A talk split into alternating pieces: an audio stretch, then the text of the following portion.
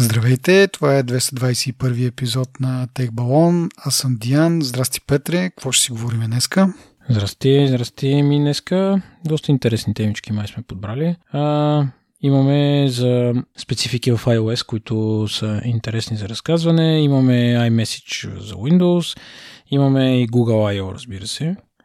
Мисля, че ще се получи доста добър епизод. А, преди да започнем обаче, нека благодарим на нашите патрони за нестихващата и неуморна подкрепа към нашия подкаст. За всички останали наши слушатели, които не знаят какво е Patreon, може да намерите повече информация в бележките на подкаста.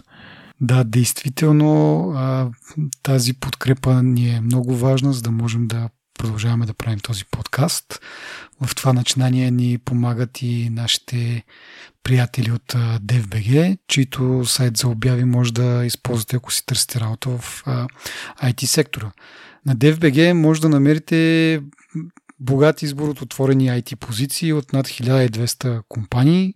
Платформата подрежда обявите в 43 категории, дава подробна информация за работодателите, както и има удобни филтри за по-лесно търсене на свободни позиции, които да отговарят на вашите специфични изисквания. Така че горещо ви насърчавам да се отправите към dev.bg и да изпробвате тези функции. А ние благодарим на, на DevBG за тяхната подкрепа. И така, а, започваме с а, темите от така както сме ги на замислили и събирали от последния един месец вече. Мисля, че са получен предишния епизод.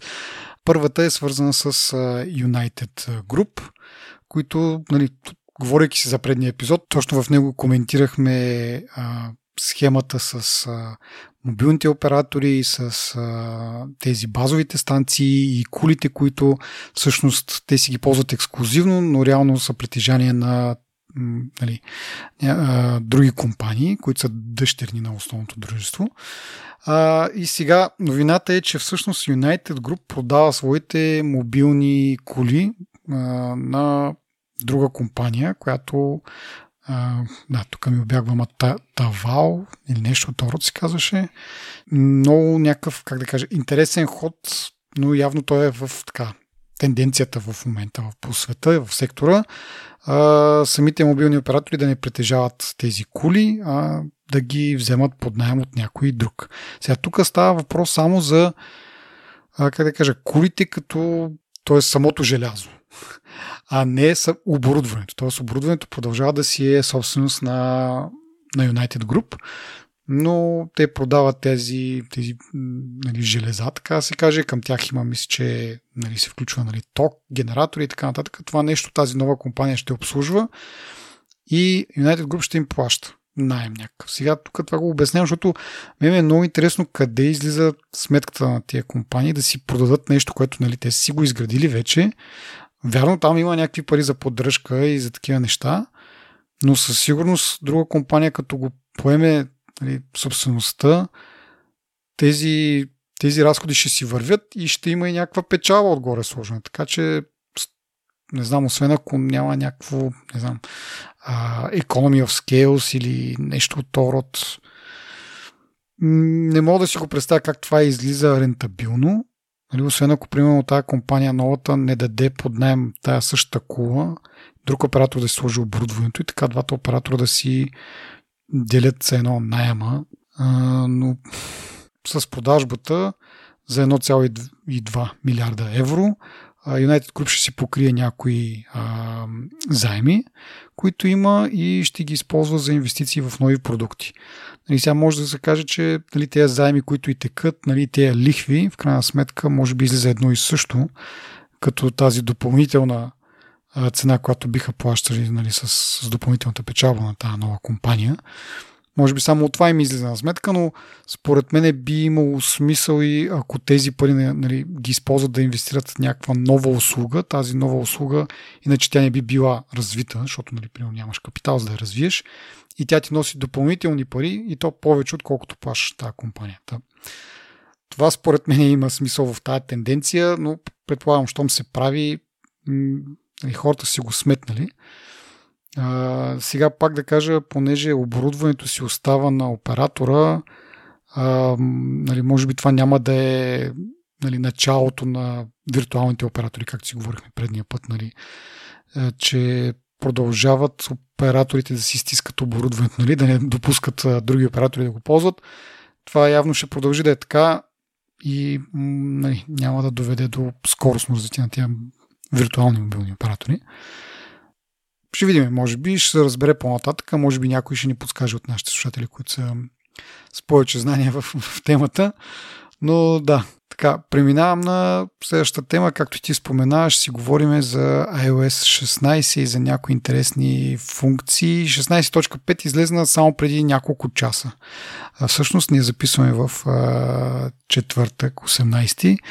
А, няма кой знае какво като функции в, в този нов релиз. Даже не бих казал нищо особено, но просто ми напомни за това, че преди няколко седмици а, имахме такъв а, първия а, от тези бързите апдейти, за които реално погледнато да, не сме виждали преди това, говорили сме на последното WWDC, което е, кажи речи, преди година. Те го обявиха това, че ще има такива апдейти, които нали, целят да поправят някаква, някакъв проблем в сигурността по по-бърз начин, отколкото стандартния апдейт. Тези апдейти се, нали, са доста по-малки, то специално беше към 80-90 мегабайта и доста по-бързо се инсталират. Но забавното е, че дори 7 нали, месеца след официалния релиз, нали, не говорим за бета, защото в бета периода и, и след това нали, тези хора, които са били на бета, са виждали такива бързи апдейти, които не е ясно какво има в тях. Може да, били, да е било просто тестване на функционалността, може да, е, да, е, да е имало нещо, но за хората, които са на, официалния, на официалната iOS и macOS, всъщност за първ път виждаме такова нещо. И силно много бързо са, са инсталирани. Знам дали ти го забеляза това, но първо, че много бързо се свали и след това инсталирането, нали, знаеш там на, на Apple логото, колко време по принцип седи и чака. Нали, това ми е пресен спомощ, защото само преди няколко часа апдейтнах 16.5. А, а това беше очудващо бързо. Аз така викам, е, бре, готов е вече, нали? В смисъл, отидох да пия една вода и като се върнах вече всичко беше окей. Okay. И това е така, защото по принцип операционната система тя, тя си е в един отделен дял на, на, на, на диска в кавички, нали, защото то не е диск вече, ама на паметта. А, и този дял е а, запечатан, енкрипнат нали, и съответно всеки път, когато стартира операционната система, се прави проверка дали всичко е наред, дали няма някакви, дали някой не си е играл с този дял. И затова и апдейт е много по-бавен, защото а, трябва да се един вид да се изкара от това негово запечатано състояние, да се сложат новостите и след това пак да се запечата, пак да се инкрипне по такъв начин, че да е сигурна системата, че само това, което трябва е инсталирано, нищо друго не е, не е пипано. Нали? Това, което е пратил Apple е реално инсталираното. И това съответно отнема време. Докато доколкото разбирам тия бързите апдейти, действат на принципа като плагини, т.е. те не, не променят целият този дял, той си стартира пак стария дял, но има някаква препратка към проверява нали, за, за такива бързи апдейти и ги а, как, динамично се едно ги, ги, ги лоудва и тях, което нали, позволява и след това те да бъдат махнати много по-лесно, ако нещо, примерно, понеже са бързи, нали, такива някакъв бък или няк... нещо по сигурността, но може нещо да не е доизпипано и да причинява някакви крашове, някакви бъгове, много лесно след това можеш да го, да го махнеш, ако искаш и да си продължиш да си работиш с стандартната операционна система. Така че да, това беше интересно. Питахте, не знам дали ти го забеляза този бърз апдейт преди няколко седмици. Ми... Колко действително бързо се инсталира, реално Не само бързо се разпространява, но и се инсталира бързо. И защо не съм забелязал колко бързо се инсталира, защото аз го пуснах и си легнах. Да, то обикновено, нали, като го пуснеш, това не си на моя от и си легнеш, нали, апдейтите. Еми, да. Ето сега 16.5, да речем, ми се инсталира вече 7-8 минути. И е готов. Но това ми е навик ми, е, защото телефона, нали, знаеш, че е такова, а, докато се инсталира, пък mm. ти искаш да си пишеш някой, па не знам си какво, па баба и предпочитам да го инсталирам като спя. Съвсем, даже то си има и такава функционалност, нали, която ти казва, бе, тук, нали, ако изчакаш достатъчно дълго време, нали, не, не, не проверяваш нали, редовно и не, не четеш Колко е новините. това време обаче? Еми, не знам, една, две-три Защото седмици. имаш аутоапдейт. Аутоапдейт имаш, ама то каква е, какъв е смисъл от този аутоапдейт? Автоматик апдейт, нали, който ти свалят и инсталира апдейтите, обаче това отнема седмици. Еми, така е. Ние преди сме го говорили, че това се прави, за да не се натоварват а, инфраструктурата на Apple. Защото, нали, представи си изведнъж, ако всички, на всички се прати, нали, някаква нотификация или там каквото ще да е, което да, да активира, нали, и да стартира този процес. Това са колко милиарда устройства. А по този начин те го правят на... Сега понякога може да отнеме 2-3 дена, нали? Зависи как го...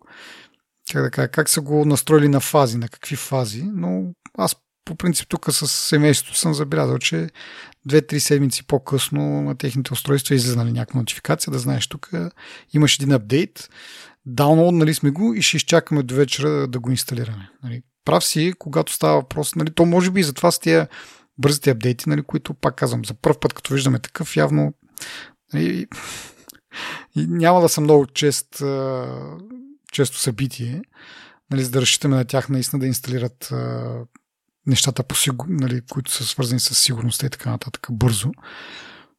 Все пак ще си чакаме, нали, пак казвам, освен ако не проверяваш често или пък не четеш новини за това нещо, да, в някакъв момент просто операционната система ще ти каже, тук има нещо ново.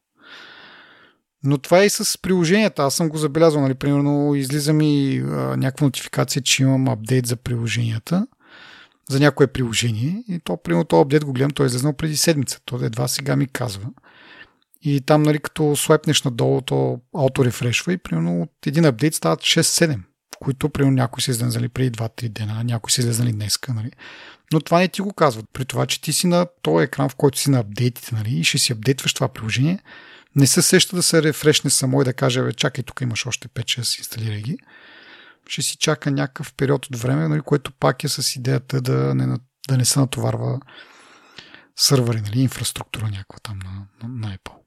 Което до някъде нали, тъпо е. Нали. Това ти, което казваш, само за security апдейти. То е тъпо, защото хората, които си а, първо може да се направи с рандомизация, дето казваш, нали? В смисъл, не е задължително, като излезе всичко да тръгне на секундата в на всички телефони в света. Може да ги пускат на групи. Еми, то е на групи, ама явно сега не се знае колко са големи групите. Нали? И съответно ти като имаш 1 милиард и нещо устройства, даже те са, айде, за по-лесна сметка са милиард и половина, мисля, че бях казали активни устройства, което включва и iPad, но да кажем милиард и половина на, на, на 30 дена са 50, 50 милиона устройства на ден. Трябва да се апдейтват, което не е малко. Като сложиш по 50 милиона по, по 1 гигабайт, примерно обикновено са апдейтите. Ебе хубаво, ама те си имат инфраструктура, дето да си ги поддържат тия неща. Мен би ми било много странно, ако точно Apple не могат да, да осигурят това нещо. Не. Просто това какъв е смисъл да имаш аутоапдейт след един месец чак? Ими така е. Ама... Да се надяваме, че по-често ще почнат да използват тия Rapid, т.е. бързите security апдейти, а, от друга страна си мисля, че поне според мен, нали, както знам както работи това с нали, на принципа на пъгините, надявам се, че като излезне примерно следващата основна версия на iOS, тя ще го включва това и няма да се налага нали, операционната система като зареди и след това след всеки рестарт един вид да, да зарежда още 7-8-10 плагина или там колкото са излезнали. Поне за мен е логично нали, да, да ги включва тия неща и да изчиства тези допълнителни кръпки, които вече са включени в основната операционна система. А, но иначе нещо, което наскоро вече е възможно, нали, след някои от поредните апдейти, е това да си заключваш определени приложения с Face ID или с Passcode или там Fingerprint, който все още а, ползва тези устройства с Fingerprint.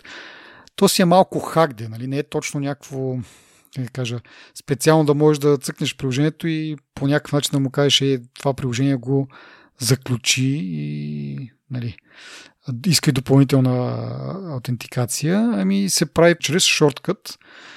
Казваш на шортката, когато даденото приложение се отвори, излез на, на, на заключения екран, на хоумскрина. Нали. Първоначално си викам, това няма особен смисъл, защото ако някой преодолее защита на телефона ти да, да, да влезне в него, след това дори да си заключил приложението, реално то веднъж като е преодоляно това, нали, като знаеш примерно паскода, или ако си успял да му направиш толкова реалистична маска, че да забудиш Face ID-то, и след това и другото нещо ще можеш, но после си помислих, примерно, ако си даваш телефона на детето, примерно да цъка нещо за някакво време, но не искаш да, то да може да цъка всяко едно приложение нали, от телефона ти, ами нали, определени приложения, тогава това нещо би имало някакъв смисъл, ама отделно от това някакси не виждам някакъв смислен use case. Ема, нали имаш родителски контрол, всъщност, който го прави това нещо точно. Ама родителския контрол ти е за устройство, което детето ти ползва. В смисъл това е примерно устройство на детето ти и това си го ползва и ти си му казал. Там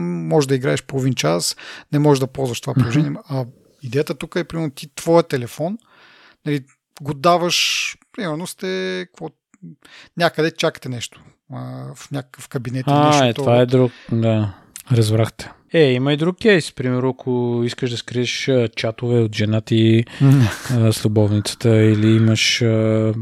Айде да не е толкова крайен пример. Ако имаш, примерно, си поръчал подарък някакъв за жена ти, пък тя да не го види, ако ти цъка на телефона, нали, ако случайно да не се получи съобщение, нещо си. Може би да. Може би не ни стига въображението за някакви по-такива. Аз го виждам единствено в случаите на липса на доверие, общо взето и с децата, ето ти казваш на някой. Някой друг ами, да, ама това липса, ти, какво ти си дал отключен телефон на, на, на човека, на който нямаш доверие, пък някакси... Ти не е нужно да си дал отключен телефона. Често във връзките се знаят тия пароли. Еми даре, ти като я знаеш тази парола, реално след това, като дори да това приложение да го, да го има тази защита, той човека знае паролата. Ама аз си представям Face ID само да. за това. Е, не, ти Face, първо, то да. просто из, един вид отваря се приложението и в следващия момент а, ти заключва да. екрана. И това е. Нали, оттам нататък да, имаш да. всички методи на разположение да, да го отключиш, които знаеш. Нали. Да. Забавен някакъв хак. Някой ако вижда някакъв друг use case да ни каже, че да се обогатим и ние малко. Нали? Но така, да. Като говорим за някакви нови функционалности, вече в Windows 11 Microsoft казва, че е приключил апдейта за всички юзери, в който може да се ползва приложението за връзка с iPhone и чрез това приложение да можеш да четеш и изпращаш SMS, както и да да говориш по телефона. В същото време не съм се натискал да го тествам, защото доколкото чета тук доста ограничена функционалността. Първо, това нещо работи само докато телефона е в Bluetooth връзка с, с компютъра. Не можеш да, да, да го ползваш за групови чатове, не можеш да го ползваш да пращаш снимки и така нататък, което до някъде е разбираемо, защото няма как да имаш през компютъра си достъп до снимките, макар че от компютъра си дали мога да пратиш снимки, това е интересно. Но основната спирка за мен е, че аз в iMessage основно са някакви групови чатове за мен и съответно това като не работи на Windows някакси ми е безмислено.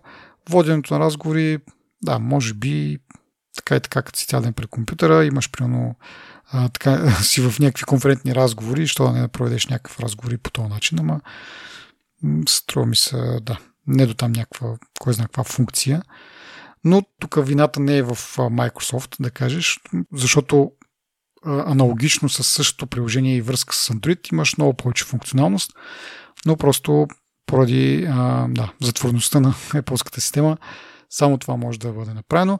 Другото ограничение нямаш история, т.е. тези чатове за момента каквото изчатиш, чатиш, но не можеш да виждаш назад какво си чатил, ако пак да кажа, ако а, телефона загуби връзка с компютъра, отново компютъра не получава тези съобщения. А, така че няма особено кой знае каква функционалност поне за мен. Ти ще кажеш ти, ти дали виждаш някакъв плюс в това Windows 11 интеграция? Ами, това с интеграцията в Windows 11 от нея неща, които ако няма да стане като хората, просто не се занимава да го правиш. А за мен това са си абсолютно загубили времето да го интегрират. Няма почти никакъв плюс в цялото това нещо. А, иначе на моя изкуствен iMac всичко си работи впечатляващо добре. А, в интерес на истината може да си изпращаш, все едно на телефона си чатиш, може да си пращаш снимки, получаваш, гледаш видео, каквото пожелаш. Нали. Емоджита, всичко има, всичко, както си трябва. И е доста приятно нещо, аз го ползвам нали, доста често. То не му става много време на Hackintosh, предвид M1, предполагам, че Apple ще, ще свалят сапорта за X86, може би Айде да не е сега от следващата, ама от последващата може би няма да има вече. Ами всичко според мен е вързано с Mac Pro, защото все още нямаме Mac Pro с M процесор, макар че нали, мога да кажете, то Mac Pro преди колко години вече е излезнало, кой го купува вече това Mac Pro, няма да се занимаваме и така, нали, смисъл с оглед на това, но според мен поне от кумова срама трябва първо да изкарат Mac Pro с, с, с M процесор и тогава вече да, да мислят за прекратяване на сапорта на, на интелските процесори. Аз си мисля нещо друго, че няма да че може би е по-логично да пуснат тази бърнер картата, която нали, има в Mac Pro, да я пуснат в отделно устройство, което е през а, а, Thunderbolt, и според мен тук има две дилеми. А, нали, първата дилема, защо, защо стигаш до тази лойка, а, M1 и M2 са достатъчно мощни, че ти да, според мен да нямаш нужда от Mac Pro. Mac Pro съответно ще има примерно 128, 256 гигабайта RAM памет, примерно някаква извънземна машина, която не знам като я купиш, защо, кога ще искаш да я смениш, нали? но M процесорите се доказват вече доста време, че са супер за тази цел, за която са създадени. Няма нужда, даже те имат over delivery, така ако мога да го нарека, или всъщност дават ти повече, отколкото всъщност си платил. Тази бърнер карта според мен е ключа към, към тази загадка, не знам и ми много скоро може да получим отговор, между другото, защото, нали, както си говорихме и за... То може би за това, нали, това е iOS 16.5 апдейт няма нищо, кой знае какво интересно него, защото наближава WWDC и ще си говорим вече за iOS 17 и тук са на, как да кажа, на изпарения са общо за тези апдейти. Даже чух, че има и 16.6, което си викам, защо по дяволите. В смисъл, да, вярно е, че до септември месец, докато излезе официално 17-ката, ще има нужда от някакви може би имат още бъгове за дооправяне, ама някакси вече съм се настроил за 17 и, нали, и от друга гледна точка и за, за Mac Pro, може би ще получим отговор след около 20 на дена остават някъде до WWDC. Така че ще видим, ще видим. Ти ще инсталираш и бетата. Ами да. Още малко да разводним темата. Искам, особено искам да тествам, нали, коментирахме преди някакво време, че вече няма да се прави с, нали, да си сваляш сертификати, да ги инсталираш така нататък. То пак ще става по този начин, но предполагам, предполагаме, предполагахме. Да, ще е по-лесно ще е по-лесно и по-така юзер-френдли. Да. Така че това ми е интересно mm. да от тази гледна точка само най-малкото. И да, да видим какво ще покажат де. А, рано е още, ама предполагам, че ще сложа бета, да. Yeah. И така, добре. Yeah. Ами, всъщност, пак вързано с тази тема с DAO DAO а, и, и това, което явно се очаква да бъде а, показано, е толкова много, че Apple предварително пуснаха Final Cut Pro и Logic Pro за, за iPad. Тоест, до момента тези приложения ги нямаше за iPad.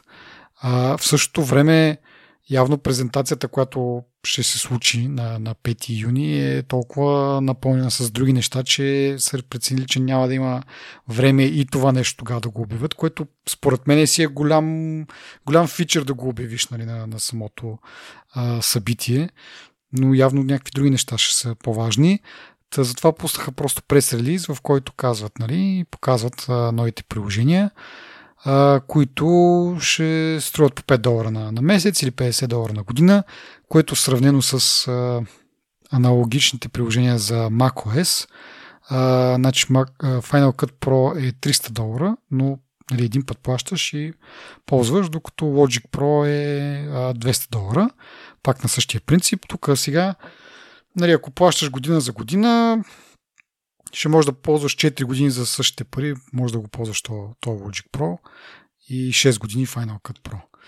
Нали, но според мен тук важното е, че пускайки ги на subscription, може би ще виждат по-чести апдейти и Apple ще бъде стимулирана. Нали, не, че имат малко пари, но дори няма да обсъждаме днес финансовите им резултати. Там нали, едно нагоре, друго надолу. Няма значение, има достатъчно пари, едва ли тия 5 долара ще им оправят нещата, но да знам, някакси, поне според мен, показват някаква траектория или стратегия или как ще се развият нещата за напред. А, а отделно, нали, като цяло говори и за нали, какво става с iPad. Нали, не един и два пъти сме говорили, а, нали, че много мощен хардвер, обаче софтуера не се възползва от него. А, сега аз не знам ти за с iPad дали си имал такива някакви а, желания за такъв софтуер да ползваш и дали си намерил альтернативи. Аз се бях запътил към а, в тази посока. Не беше много отдавна. Просто времето не ми стига за всичките неща, които искам да направя и които трябва да направя. Защото понякога имаш неща, които искаш да направиш, но не можеш да ги направиш, защото има други неща, които трябва да да. да. Та, та, аз с DaVinci се аз занимавах за кратко и мисля, че то също е, го има за iPad. Това, което ти казаш, нали, то големия проблем на мощния процесор и буквално тъпия софтуер, който върви аз, нали, мой iPad, iPad 7, абсолютно в момента са 16.4.1, абсолютно по никакъв начин не мога да кажа, че това е iPad на какво, 3 поколения назад. Това какъв процесор има? Питам, защото а, нали, а, Final Cut Pro ще изисква, мисля, че M, M процесор да имаш, докато Logic Pro иска A12. A10 е. А, 10 е, значи няма, няма да тестваш. A10 чип. Да, но пак казвам, нали, тези неща, сега, този на моя iPad дисплея му е по-малък, имаш безели от горе, отдолу или отляво и отдясно, нали, в смисъл не е стерео, нали, то не става за тази работа. Въпреки, че за това, което аз си го ползвам, абсолютно съм доволен, докато не издъхне този iPad, няма да... Смисъл, няма, не изпитвам нуждата от нов, разбираш? Защото да кажеш, Нали си помниш едно време компютрите с скоростта, с която се развиваха и софтуера, с който се развиваше, нали? В един момент ти отеснява компютъра, трябва да си купиш нов компютър. Да. А, докато с iPad няма, изобщо няма такова усещане, дори не намирисва на такъв момент. Нали, да, да наближава дори. Сега не знам с iOS 17 как ще е, дали ще му е проблем или такова. Единственият минус му е, че има само 32 гигабайта памет. Но а, тези неща така ще уплътнат яко M процесорите на таблетите, че може би не знам, имаше някакъв коментар, не знам къде го бях чел, че е възможно да има известен канибализъм от страна на Apple, от гледна точка на хората ще предпочитат да си купуват iPad, отколкото да си купуват MacBook. Ама виж сега, Final, поне за Final Cut Pro, доколкото разбирам аз, не е пълна функционалността. А, и, и това се вижда в това, че можеш да си направиш някакъв проект на iPad, можеш да го експортнеш и да продължиш да си работиш на то, на, върху този проект с, на Mac. Но ако направиш нещо на Mac, не мога да го експортнеш към, към iPad. Т.е. не е обратно съвместим или как да не е точно, това не е точният термин, да, ама, ама да. В смисъл, липсват му някакви функции, докато с Logic Pro, там, нали, там м- говориме за обработка на аудио, и там можеш да го експортнеш и от... Нали, има двупосочна улица се В смисъл, експортваш от iPad, работиш на Mac. От Mac също може да експортнеш и да, и да работиш на, на iPad. Там няма такива задръжки, така да се каже. Но с Final Cut сега нали, остава въпроса какво ще, какво ще се случва. Дали постепенно ще го надграждат, защото може би не им е стигнало времето да вкарат всичката тази функционалност а, и в iPad версията или ще затъпяват версията, която е на, на Mac, защото и това се е случило преди. Мисля, че бяха пуснали нещо за обработка на, на снимки и всъщност iOS версията в някакъв момент, т.е. Mac версията почна да губи някакви, функци... някакви функционалности, за да бъде по-близка до iOS версията. Така че не знам за канибализъм, но пък е някаква, пак да кажа, някакви първи стъпки, някаква, вижда се, нали, че не е не са го оставили то, нали, поне iPad Pro, нали, не са ги оставили или няма да ги оставят да бъдат просто поредния iPad, ами ще има някакво раздвижване там с такъв Pro софтуер. Ще подлеят вода, деца вика и да от, тук нататък да тръгват. Това е хубаво, ама например да Винчи, който е безплатен, uh-huh. той си е пълна версия за iPad. Аха. Нали. Така че, нали, в интересни си на Apple-ските еквиваленти, които са, нали, те са си платени и така нататък, нали, смисъл, Final Cut си е стандарт в индустрията едва ли не. Mm. Logic Pro също. Проблема е, за тях е DaVinci, който е безплатен и е на, на моменти по-добър от Final Cut, примерно. Mm-hmm. Така че нали, въпрос е малко на гледна точка тук. Реално погледнато, като се замислиш, и, има и а, примерно, а, альтернативи на, на Adobe, а, но той си продължава да си да си е доста популярен и, и, да, и да прави доста пари за... Нали, Photoshop имам предвид, Adobe Photoshop. Така че има безплатни альтернативи и за него, но не е престанал да съществува. А, вероятно Apple ще могат да продължат някаква така уникална функционалност с тия приложения. А, аз така гледам с влажни очи към Logic Pro от гледна точка нали, на редактиране на този подкаст. Но доколкото разбирам, това приложение е по-скоро е насочено към обработка на, на музика, а не на такива нали, дълги формати като подкасти. За там си има други специализирани приложения. Нали. нали от друга страна пък и готино за хората, които просто искат да тестват нещо, не им, не им е нали, някаква full-time job нали, да, да, да обработват аудио и видео. А, купува си го за един месец, прави каквото прави и след това, когато пак му потребва, пак плаща си и така. Ма тази цена е много ниска. Тази цена не е висока и се избива лесно, така че според мен никой няма си играе на древно за един месец. Ама предполагам, ако си про, ти, ти го правиш това на компютър, защото пак кажем, поне за, за Final Cut Pro липсват някакви неща, така че ам, нали. Но ако си някакъв студент, нещо, нали, пак казваме така, можеш искаш да изпробваш, дали ще ти хареса, дали няма ти хареса, или пък някакъв текущ проект, който просто трябва да свършиш и никога повече да не се налага да го правиш. Нали, нека да дадеш 300 долара за Mac версията. Много по-лесно се преглъщат нали, 5 долара, да кажем. Примерно това е хубавото на DaVinci, че безплатната версия е напълно пълно функционална е.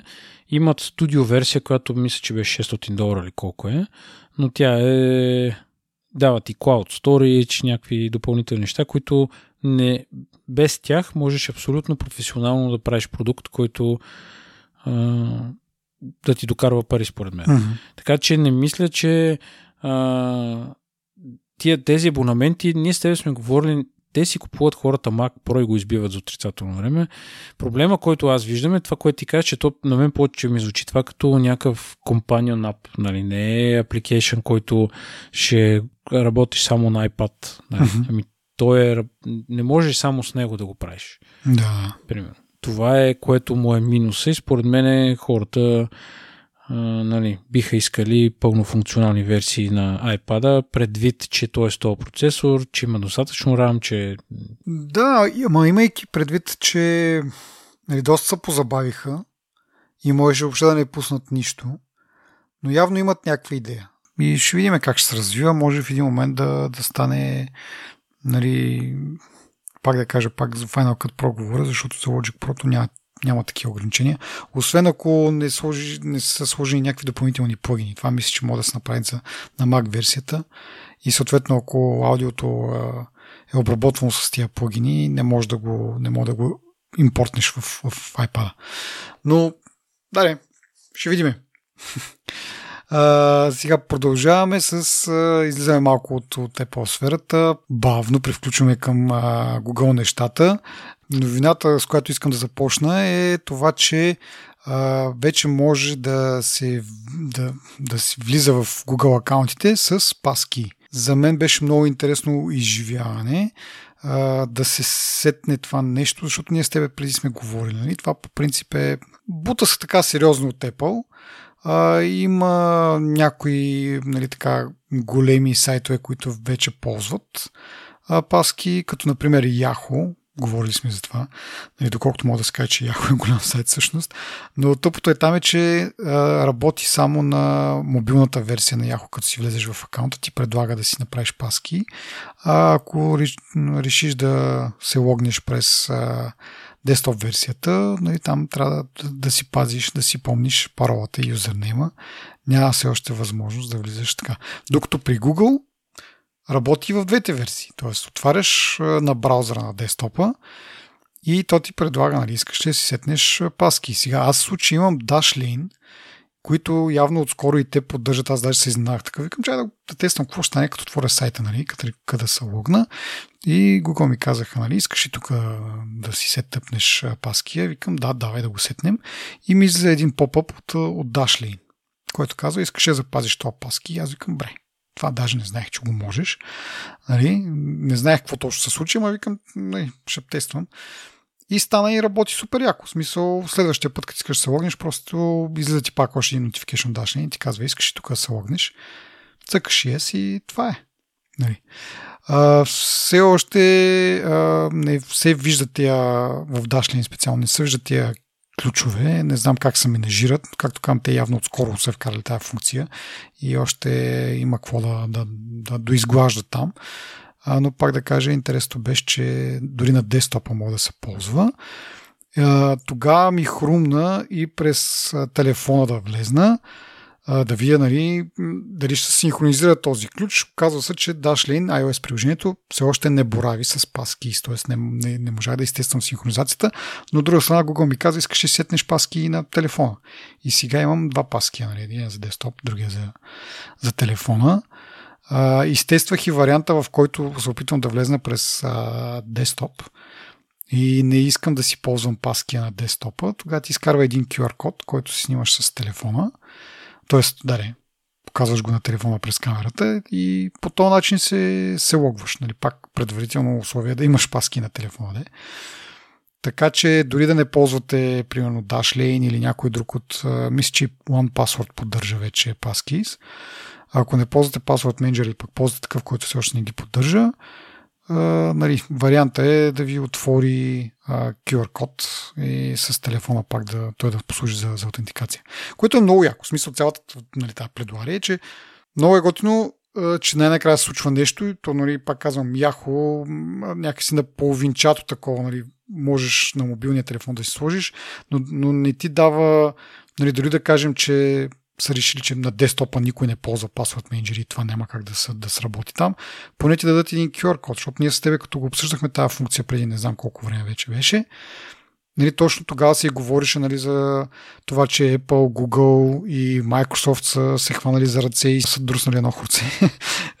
и се говореше, че ще работи нали, на десктопа, се аутентикираш с, с телефона и аз точно това си припомних и реших да го изтествам.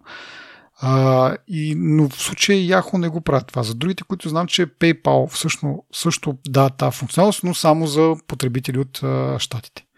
Което не мога да разбера колко време още нали, ще, това ще е заключено за тях. Това е, не знам дали си видял тази новина, защото тя така малко прелетя помежду другото. А, дали си го сетъпнал това и дали имаш някакъв експириенс да, да споделиш по, по-различно. Нищо не съм сетъпвал, не съм имал време, мерна го някъде, не, ма не му обърнах особено голямо внимание. Аз съм си малко традиционалист а, и си пиша пароли и така. Ами, добре тогава да преминаваме към, към Google I.O. Аз гледах а, презентацията на няколко пъти, защото като цяло, поне първата част за мен е беше така малко скучна, докато не стигнаха до хардуера, нали? но почнаха с а, изкуствения интелект, функционалностите, които са да пишеш имейли, да нали, продължава са малко и тенденцията да, да снимките да не са снимки, ами да, да са нещо средно между снимки и рисунки по-скоро, защото дорисува там някакви неща. А, но беше, как да кажа, малко бомбастично, че махат списък с изчакване да ползваш Барт, ми го пускат в 180 държави. За съжаление, не и в Европейския съюз. Доколкото разбирам, това е поради съображение, че ще бъдат нарушени някакви GDPR там изисквания, което нали, повдига и малко веждата, но както да е, няма как да го изтестваме това, което го показаха. Ти нещо направи ли ти впечатление от тази първата част поне? Ми, това с Барт ми е интересно на мене. Като цяло целият изкуствен интелект ми е интересен. Напоследък има този бум след чат GPT, доста сериозно раздвижване и доста сериозни въпроси се подигат. Нали? Аз не, даже не съм чул някоя компания специално да излезе да каже, да бе, ние тук сега предлагаме този якия продукт, той ще прави еди какво си за вас, обаче има еди какви си механизми в него, които нали, не искам да звуча апокалиптично да има, има някакви механизми, които защитават еди що си. Нали. И не знам дали изобщо има такова нещо като механизъм, нали, който е замислен да, като цяло, но да, мисля това, което кажеш, аз съм съгласен с тебе, нали, леко мудно, али-бали, ама да, Барда може би беше най-интересната част. Да, между другото и линка, който съм добавил към бележките на шоуто е към нали, така, съкратена версия, целият кинот в 16 минути. Та, да, днеска го гледах да си припомня и а, това с писането на имейлите, въпреки че малко тривиално, защото вече не сме го виждали нали, в а, други презентации на Microsoft и така нататък, но днеска се замислих, че би ми било полезно в работа, защото нали, там често писане на мейли и ако наистина работи така добре, както го показват, нали, на мен ми отнема така, как кажа, едно добро време да, да напиша някакви мейли, защото искам да се изразя максимално правилно, нали, с цел да избегна последващи въпроси, нали, нещо неясноти, нали, един завъртане на това колело, нали, само писане на мейли, до уточняване, до уточняване. Целият първият ми имейл, като го напиша, да е максимално изчерп... То не е изчерпателен, нали, не, не е да кажеш, че пише някакви фермани, но максимално точно да се изрази и, и така чудно ми е дали това ще, ще поработи така добре с, с примерно BART или Chat GPT по-скоро, нали, защото очаквам, че Microsoft в някакъв момент, даже те ми ще го казаха и това, че ще бъде интегрирано с Outlook и с MS Teams, така че а, да, очаквам това нещо да, да го има скоро време в, в тия приложения да го изтестваме. Но да, като изключиме това и това с рисунките, пак да кажа, продължава се тази тенденция, в която не е точно, не е точно снимка, ами по осмотрение на, на изкуствен интелект. Иначе ми направи впечатление, че много малко говориха за, за Android. Освен там е ние нагласи на някакви wallpaper, нали? А, нали, ако това е новото в новия Android, нали, малко underwhelming ми беше на мене. Дали... Не знам, аз не мога да кажа. Може би не им е интересен вече. Еми, те, да, наблегнаха общо взето на, на нали, сега имаше някакви там неща за Android и изкуствен интелект, нали? но основната, основното нещо беше, нали? основната тема беше изкуствен интелект, нали? ама тази операционна система трябва според мен да има и нещо друго, нали? не е само да, да сложиш един тапет и да, да кажеш а, да чати вместо тебе този изкуствен интелект. Нали? Поне това показаха сега. Де. А, другото, което нали, ще имат и те альтернатива, такава аналог на, на Find My, а, нали, на, само че с гугълски устройства. Те не знам дали по едно време не бяха казали, че има някакво или поне аз съм си мечтал за а, да, да работят двете системи на Apple и на Google за откриване на устройства. А, да, мисля, че по-скоро беше моя мечта и, и то свързана с това как бяха обещали да, да работят за тези алертите за близост до човек, който има COVID. Сещаш се, това в началото беше доста интересно, че двете компании ще да работят mm. заедно, нали? И който има позитивен резултат или пък после да там, какво беше, контакт трейсинг или нещо от беше. Цяла вечност тогава явно мина. Но както да е, та явно съм си мечтал и за тези, за намирането на устройства някакси да, да работят заедно. но да, има достатъчно Android устройства по света, за да и на тях да им се получи нали, това. И също обявиха, че ще работят заедно с, с, с Apple, работят всъщност, а, да предотвратят, нали, да, да се използват тия тракери за шпиониране, нали, за следение на хора, вместо на, на някакви чанти, багажи и така нататък. Така, нали, сега като ако ти сложат нали, AirTag в чантата, пък ти с Android, трябва да имаш специално приложение по принцип, за да, за да разбереш, че нали, с теб се движи AirTag постоянно. Нали, явно има нещо не както трябва. А, сега това ще бъде вградено в Android нали, операционната система и нали, няма нужда да имаш приложение нали, много по, по интегрирано и много по-лесно ще се случват нещата, много, много по-бързо ще бъдеш известяван. Нали, защото най-малкото, за да бъдеш известен в с приложение трябва да го имаш това приложение, да се сетиш да го инсталираш. А сега това ще бъде част от операционната система. Така че, да, това е плюс, но навежда отново на мисълта какъв е смисъл от това цялото нещо. Нали, ти, примерно, ако сложиш AirTag в колелото си, примерно някой ти открадне колелото или някой ти открадне чантата а, и съответно той веднага ще бъде известен, нали, че AirTag се движи с него ще го намери, ще го премахне и ще продължи нататък. И съответно ти няма да можеш да си намериш изгуб, нали, открадната вещ. Айде.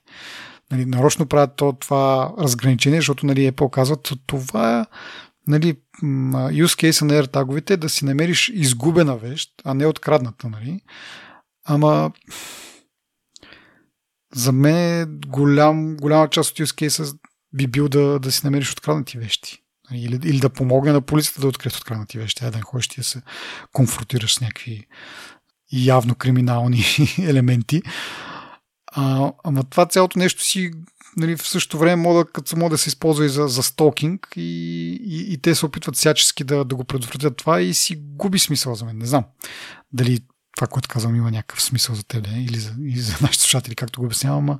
Аз си мислех, за колата, слагаш си един AirTag в колата и така. Обаче после си викам, това дето точно ти казваш, ми те като седне в колата, като се повози 5 минути с нея, и това като му писнеш, каже, нали бе, тук имаш един AirTag. Сега, после това, което си мислех е, ти го скриваш AirTag някъде, където много трудно да го намерят. Ми, той издава звуци и такива някакви неща. Така че, сега да, ако го навреш в някакво място, дето се наложи да ти разкостят колата, ама тогава пак, ако взе пак успеш да си я върнеш, пак си прецакан. Това ще я да кажа, в крайна сметка се отказах от тази идея. Да.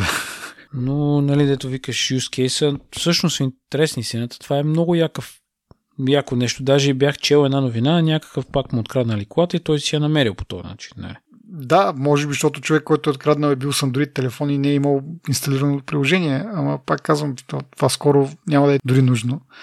Според мен, тук номер е тая технология по някакъв начин да се вгражда. Мисля, че даже има някакви колела, които или скутери бяха, които действително имат вградена тази технология за да може като ти го откраднат, нали, да няма вариант в който да почне да им писука телефона и те да, да намерят това дадено нещо, дали ще е AirTag, дали ще е налог нали, в света и да го изхвърлят просто и да продължат нататък. А, но не виждам как ще, нали, ще тръгнат да го слагат в, във всичко. И малко е загубена кауза, защото нали, е в конфликт с това пак да не се ползва за, за шпиониране и за проследяване на, на хора, а не на предмети. И така, точно след като обявиха нали, партньорството с Apple да в тази насока за, за против шпионирането, в следващия момент почнаха да, така, да, им, да им натякват за RCS. Нали, беше много забавно как надяваме се, нали, всички мобилни операционни системи да, нали, да възприемат използването на RCS, нали, като имаш преди, че те са две Android и, и iOS и Android вече поддържа RCS, нали, за кой ли друг могат да говорят. Та беше така много забавно. От друга страна интересно ми стана, че това вече поддържа encryption, което преди май не беше, но явно са работили върху подобряването на, на този стандарт и на тази функционалност. А, и така, това ми направи впечатление от първата част на, на, на презентацията. Ако ти имаш нещо да кажеш сега или да продължавам към хардуера? Да, продължавай към хардуера, той е по-интересен сякаш. Добре, ми първо, първо показаха 7А, което нали, общо всичко се знаеше за него, бяха ликнали какви ли не снимки и така нататък. Така че няма кой знае какви изненади. С 50 долара по-скъп, но пък за сметка на това има безжично зареждане вече. Дисплея му е 90 Hz и може би най- най- интересното и голямото е, че сензора на, на камерата е 72% по-голям от а, този на, на 6А. Което нали, първо само по себе си доста яко.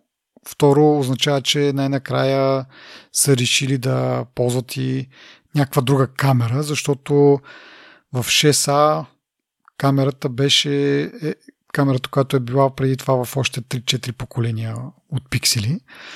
Та най-накрая така излизат от удобната и комфортната си зона с, с нова камера, но която, доколкото разбирам, така доста добре си поиграли да, да оптимизират, нали? защото това беше преимущество да ползваш а, стария хардвер, че нали, година след година оптимизираш софтуера толкова добре, че не се забелязва толкова много, че е стар хардвера. Сега явно обаче са направили и двете. Хем а, нов хардвер, доста по-потентен, а, хем и оптимизации. 64 мегапиксела е камерата, но се съчетават за пикселите в 16 мегапикселово изображение. А, и това аз имам за, за пиксела. Ти нещо друго забеляза ли интересно за него? Аз няма да те лъжа, на мен а, повечето пиксели ми изглеждат абсолютно еднакво и всеки следващ пиксел не се различава много от предния пиксел. Впечатляват ме камерите, включително на този камерата изглежда много яка и обещаваща. Това може би е една от... и нали съответно чисти Android.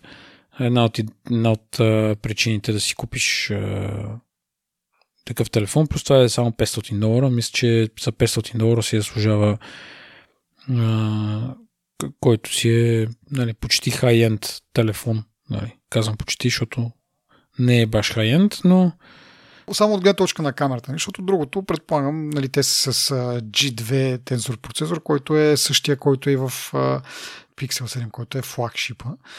7A нали, се води по така среден клас, но нали, със същия процесор. А, сега камерата, мисля, че има разлика, но пак да кажа, нали, първоначалните впечатления са, че е доста добра камера, нали, но тук е комбинация хардвер с, с софтуер. Така че не мисля, че има нещо изненадващо. Нали? Google вече си заслужиха репутация, че, че се справят добре с, с, поне с софтуера на камерите. Нали? Така че да, за 500 долара, нали, имайки предвид, че конкуренцията в лицето на, едно, на един iPhone SE, според мен на този етап SE-то ще е по, по-лошия избор за, нали, изключвайки операционната система. Нали, там вече си имаме и, и екосистема локин и така нататък, но ако а, нали, няма такива притеснения от към а, сега тук ще се зарежа iOS и всичките покупки от App Store и така нататък. Нали, ако ги разглеждаме чисто като, като хардвер, мисля, че Pixel е по-добър. Така, ми другото нещо, което показаха е таблет, който те всъщност го показаха миналата година или кога беше? Мисля, че беше всъщност когато обявяха 7, Pixel 7, което беше есента. Нали, а, тизнаха този таблет. Очудващо а, вече го пускат. Нали, в смисъл аз очаквах а, по-скоро само да го тизнат и никога повече да не чуеме за него. Но явно са били доста така добре мотивирани.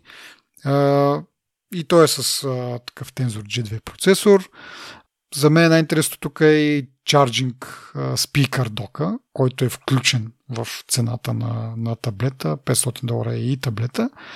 И има а, такъв док включен към него, който го прави много удобен нали, да, го, да го залепиш там, понеже е с магнити и да го ползваш като такъв, как кажа, някакъв настолен таблет, така да се каже, да контролираш дома, поддържа няколко потребителя да се логнат на него, което е супер яко и е по-още не са го постигнали, освен в, нали, ако, освен ако не го ползваш в а, такава учебна среда, нали, там са специални профили.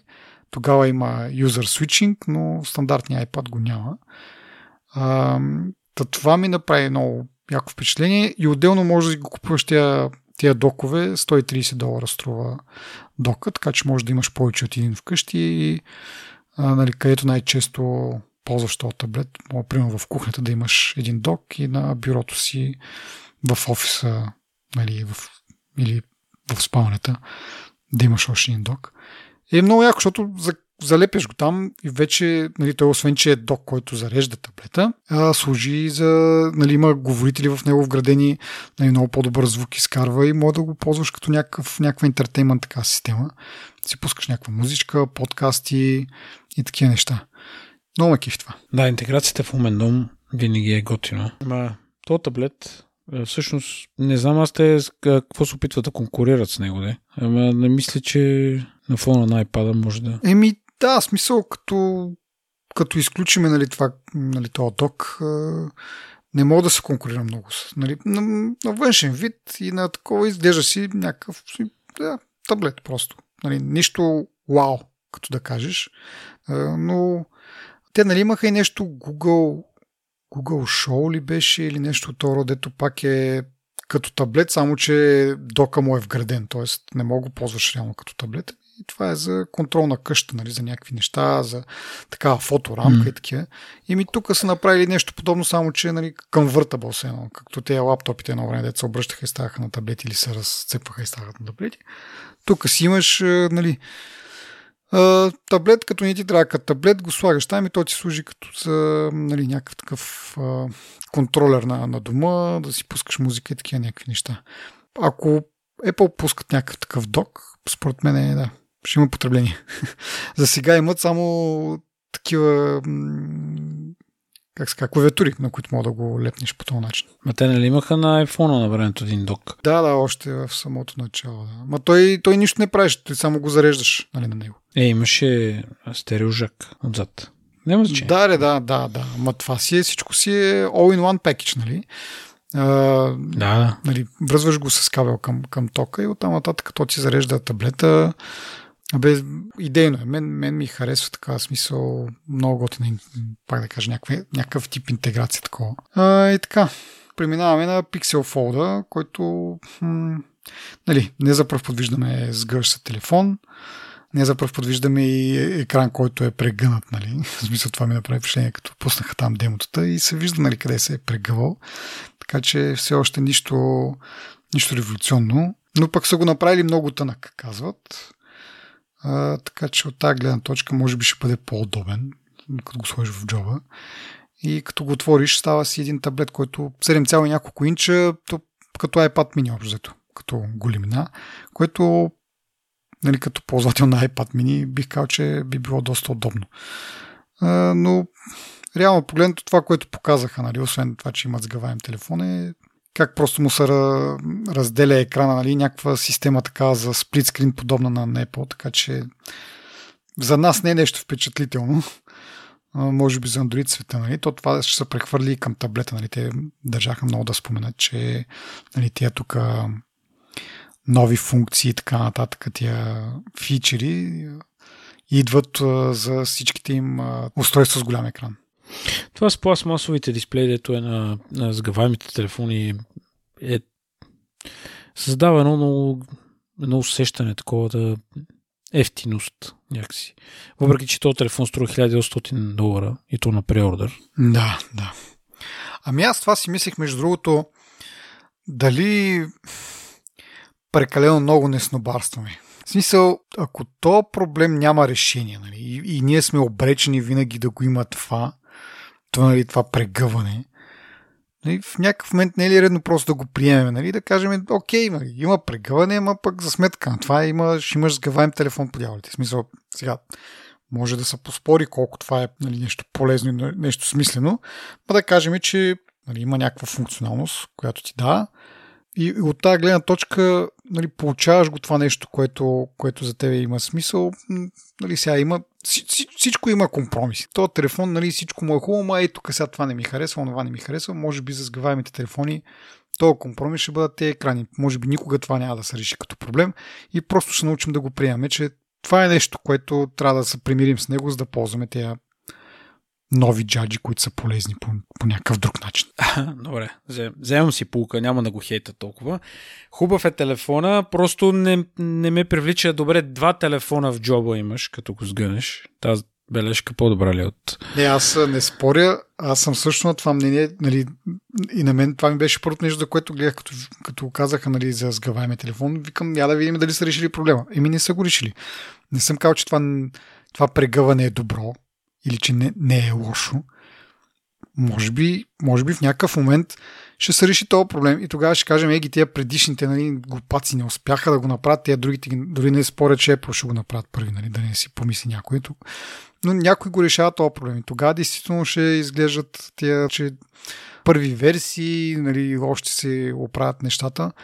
Но нали, си задавах въпроса и какво ако това няма решение. Нали? Но със сигурност твоя коментар, че изглежда ефтино, аз съм на същото мнение. Нали, може би малко предубеден от първите там сгъваеми телефони на, на Samsung, дето се драскаха много лесно, защото нали, някакво, то, това не е реалност такова, ми е някакво а, пластмасово такова, което с нокът може да, да му причиниш някакъв демидж. Така че не знам. А ти какво каза другото като не, недостатък на, на разгаваемите? Ми, разгаваемите телефони имат, като го сгънеш и си го сложиш в джоба, се намеш два телефона в джоба, нали? Да, но пък то, като го разгънеш, имаш, имаш таблет. Да, съгласен съм с това. Но за тези пари, дето казаха някакви хора, може да си купиш и телефон и таблет. Нали, друг е въпросът, нали, че трябва да ги мъкнеш постоянно с тебе. Затова пък ти дават и, и пиксел часовник. Явно не им се продават добре. И... Часовник на пиксели. Ми те и Samsung ги раздават, бе. Ти не знам дали знаеш. Samsung като си купиш имаха ни оферти, в едно ли бяха, не знам къде бяха и ги раздаваха mm-hmm. с това. Mm-hmm. И часовници, и слушалки, техните AirBuds, които са. Да. Ами аре, слушалките, то макар, че колко е един часовник по принцип? 200-300 долара и слушалките може би са толкова. Ама да, ами явно застояват им и да ги пробутат някакси. Защото си викам, добре, защо?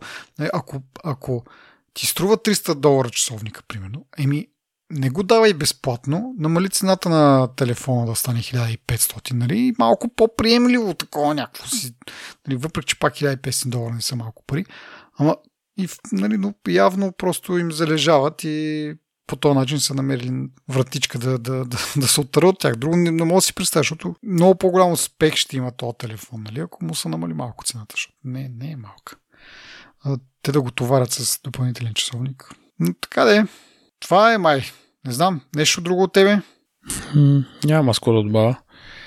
Мисля, че твоите размисли и страсти ме. Достатъчни отново. с моите безумни ноутове. Да. Базикам се, базикам се, базикам се.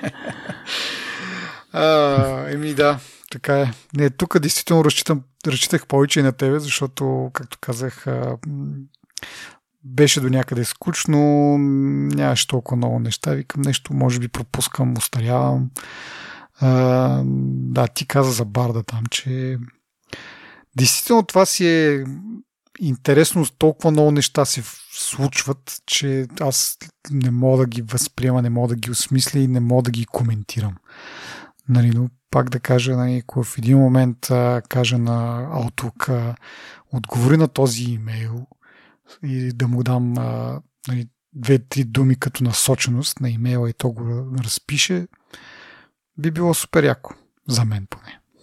Аз не бих се доверил от някой да ми, особено важна, важна кореспонденция, не бих се доверил. Е, ти няма да му кажеш, нали, напиши го и го изпрати, ти след това ще го ревюираш и ако не ти харесва нещо, ще го промениш. Но това, пак казвам, защото искам да, като напиша нещо и да няма двусмислие и да няма всичко да, е, да е ясно и това понякога ми отнема доста време да го, така да се каже, да го изкува този мейл, да бъде така.